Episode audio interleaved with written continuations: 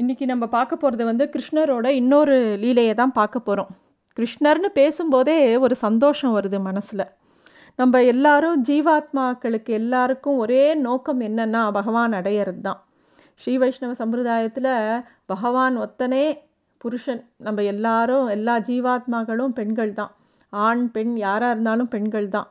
அதனால்தான் எல்லா கோவில்கள்லேயும் நிறைய கல்யாண உற்சவம் நடத்துகிறா அப்புறம் வந்து பஜனை சம்பிரதாயத்தில் பார்த்தா சீதா கல்யாணம் பண்ணுறா ராதா கல்யாணம் பண்ணுறா எதுக்கு பெருமாளுக்கு கல்யாணம் பண்ணி வைக்கிறா அப்படின்னு பார்த்தோன்னா இந்த ஜீவாத்மா பரமாத்மாவை கல்யாணம் பண்ணிக்கணும் ஜீவாத்மா பரமாத்மா கிட்ட போய் சேரணும் அப்படிங்கிறது நமக்கு ஞாபகப்படுத்துறதுக்காக பெரியவாள்லாம் பண்ணி வச்ச விஷயந்தான் அது. எல்லா விஷயத்தையும் மேலோட்டமாக பார்க்காம கொஞ்சம் ஆழ்ந்து பார்த்தோன்னா நிறைய விஷயங்கள் நம்ம கண்ணில் புலப்படும். அதில் வந்து இன்னும் பா இன்னொரு பார்த்தோன்னா பகவானை பக்தி பண்ணுறதுங்கிறது எவ்வளோ எளிமையான ஒரு விஷயம் தெரியுமா? நமக்கு வந்து எல்லா கஷ்டமான விஷயத்தையெல்லாம் நம்ம கஷ்டப்பட்டு செய்வோம். எளிமையான விஷயத்த கண்டுக்காமல் விட்டுருவோம். அது மாதிரி தான் பக்தி பண்ணுறதுங்கிறது அதுவும் பகவான் நிறைய இடத்துல காட்டி கொடுத்துருக்கார். ஆழ்வார்கள்லாம் அவ தன்னை நாயக்கி பாவமாக நினச்சிண்டு பெருமாளை புருஷனாக நினச்சிண்டு அவ்வளோ அழகாக உருவி உருகி உருகி பாடியிருக்கா. அதே மீனாட்சி அம்மனை எடுத்துட்டோன்னா அவளை குழந்தையாக பாவித்து பிள்ளைத்தமிழ் பாடினார் குமரகுருவர். ஒவ்வொருத்தரும் அவளுக்கு அவ அடைய வேண்டிய பகவானை அடைய வேண்டிய கடவுளை தனக்கு பிடித்தமான ரூபத்தில் கொண்டாடுறதுங்கிறது ரொம்ப விசேஷமான விஷயம். நமக்கு எப்படி வேணுமோ கொண்டாடலாம் பகவானை. அர்ஜுனன் வந்து த கிருஷ்ணரை தன்னோட ஃப்ரெண்டாக நினச்சுட்டான் அனுமர் வந்து ராமருக்கு தாசனாக இருந்தார். அதே மாதிரி தேவகி வந்து தேவகியும் யசோதையும் பெருமாளையே குழந்தையாக நினச்சுண்டா. ஒவ்வொருத்தருக்கும் ஒரு ரூபத்தை காமிச்சார். ஒவ்வொருத்தருக்கும் பிடிச்ச மாதிரி இருந்தார். கோபியர்களுக்கு ரொம்ப அனுகூலமாக இருந்தார். கோபியர்களுக்கு வந்து கிருஷ்ணர்னாலே உசுறு. எப்பயுமே கிருஷ்ணரை பற்றி நினப்பு தான். அவள் என்ன காரியம் பண்ணாலும் பகவானை நினச்சுட்டே இருந்தா.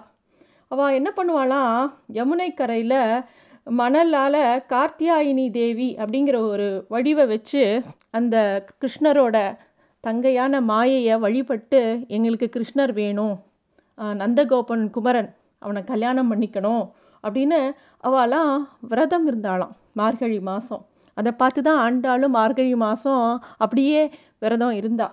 அதுவும் அப்போ அவள் வந்து ஒரு அழகான ஸ்லோகம் கிருஷ்ணரை பற்றி கிருஷ்ணரை எங்களுக்கு கல்யாணம் பை பண்ணி வெய்யே அப்படின்னு சொல்லிட்டு அந்த கார்த்தியாயினி கிட்ட வேண்டிக்கிறா. கார்த்தியாயினி மகாமாயே மகாயோகி யதீஸ்வரி நந்தகோபசுதம் தேவபதிம் மே குருதே நமக அப்படின்னு சொல்லி இன்னமும் இப்போவும் யாருக்காவது கல்யாணம் ஆகணும் அப்படின்னா இந்த ஸ்லோகத்தை சொல்லுங்கோ அப்படின்னு பெரியவாள்லாம் சொல்லுவா. கோபியர்கள் விரும்பினது எப்பயும் கிருஷ்ணனை தான். எப்பயும் கிருஷ்ணனோடையே இருக்கணும். அர்ஜுனனுக்கு கிருஷ்ணன் வந்து உயிர் நண்பன். ஆனால் அவன் யாரை பூஜிச்சான் சிவபெருமானை. ருக்மணிக்கு வந்து கிருஷ்ணர்னா கிருஷ்ணரை தான் கல்யாணம் பண்ணிக்கணும்னு ஆசைப்பட்றான் ஆனால் அவன் அம்பிகையை வந்து வேண்டிக்கிறா. எப்படியாவது எனக்கு கிருஷ்ணனை கல்யாணம் பண்ணி வையே அப்படின்ட்டோ. அது மாதிரி இந்த கோபியர்களும் இந்த கார்த்தியாயினியை வேண்டிக்கிறா.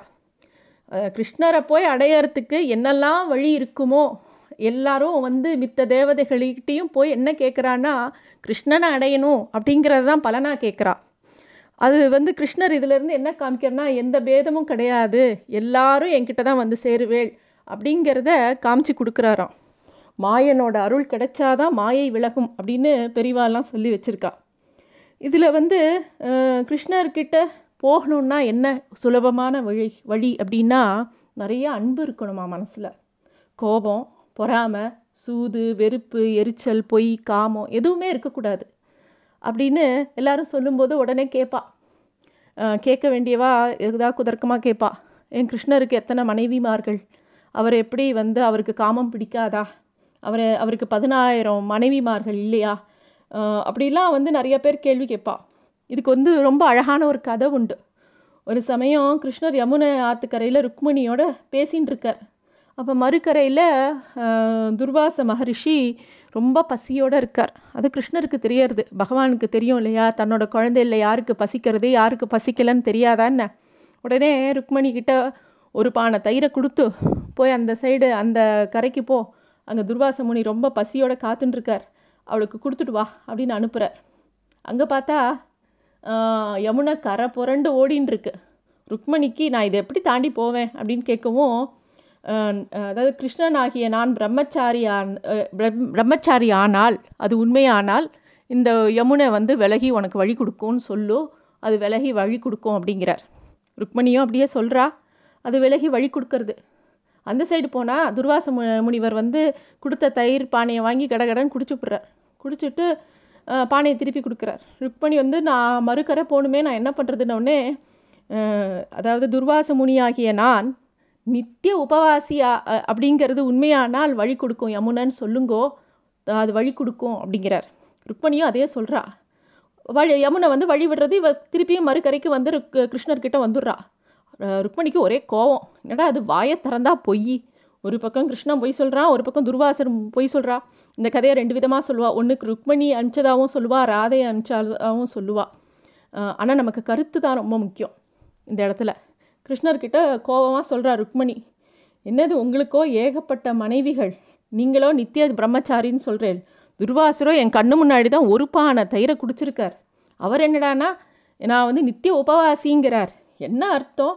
இது எல்லாத்துக்கும் சத்தியத்துக்கு கட்டுப்பட்டுன்னு இந்த யமுனையும் வழி விடுறது நீங்களும் பொய் சொல்கிறேன் யமுனையும் பொய் சொல்கிறது துர்வாச முனியும் பொய் சொல்கிறார் அப்படின்னு ருக்மணி சொல்கிறா அப்போ தான் வந்து கிருஷ்ணர் வந்து முக்கியமான ஒரு விஷயத்த சொல்கிறார் எதுலேயுமே பற்று இல்லாமல் செய் பலனை எந்த விஷயத்தையுமே கடமை மட்டும் செய் பலனை எதிர்பார்க்காதன்னு நான் சொல்கிறது இந்த ஒரு விஷயத்தை தான். இதைத்தான் பிற்காலத்தில் கீதையில் பெருசாக சொல்ல போகிறேன் அதுக்கு இதுதான் உதாரணம் அப்படிங்கிறார். எது பண்ணினாலும் எல்லாம் பகவானுக்கு சரமார்ப்பணம். துர்வாசு முனிவர் சாப்பிட்டான்னா அவருக்காக சாப்பிடலை. உள்ளுக்குள்ளே இருக்கிற அந்தர்யாமிக்காக சாப்பிட்றதா நினச்சிண்டு அதுக்கு நிவேதனம் பண்ணிட்டு சாப்பிட்றார்.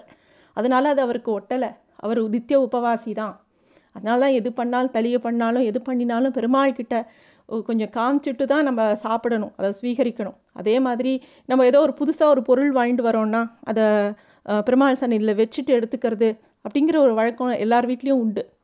அதெல்லாம் எதனால் அப்படின்னா அந்த அதில் இருக்கிற தோஷங்கள் கண்டிப்பாக நிவர்த்தியாகி அது நல்ல விதமான பலனை தான் நமக்கு கொடுக்கும்.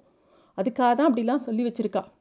இந்த மாதிரிலாம் நடந்துட்டு இருக்கும்போது ஒரு சமயம் என்னாச்சு கோபியர்கள்லாம் வந்து எப்பயும் கிருஷ்ணனையே நினச்சிண்டு அவனையே பாடிண்டு சந்தோஷமாக இருக்கா. கிருஷ்ணனையே அடையணும் அப்படிங்கிறது தான் அவளோட நோன்பே. மார்கழி மாதம் நோன்பு வந்து அதுதான். இவ்வளோ விஷயங்கள் பண்ணுறவா ஒரு சமயம் ஒரு தப்பு பண்ணிடுறா. முன்னாடியே நம்ம ஒரு ரெண்டு பேரை பார்த்துருக்கோம்.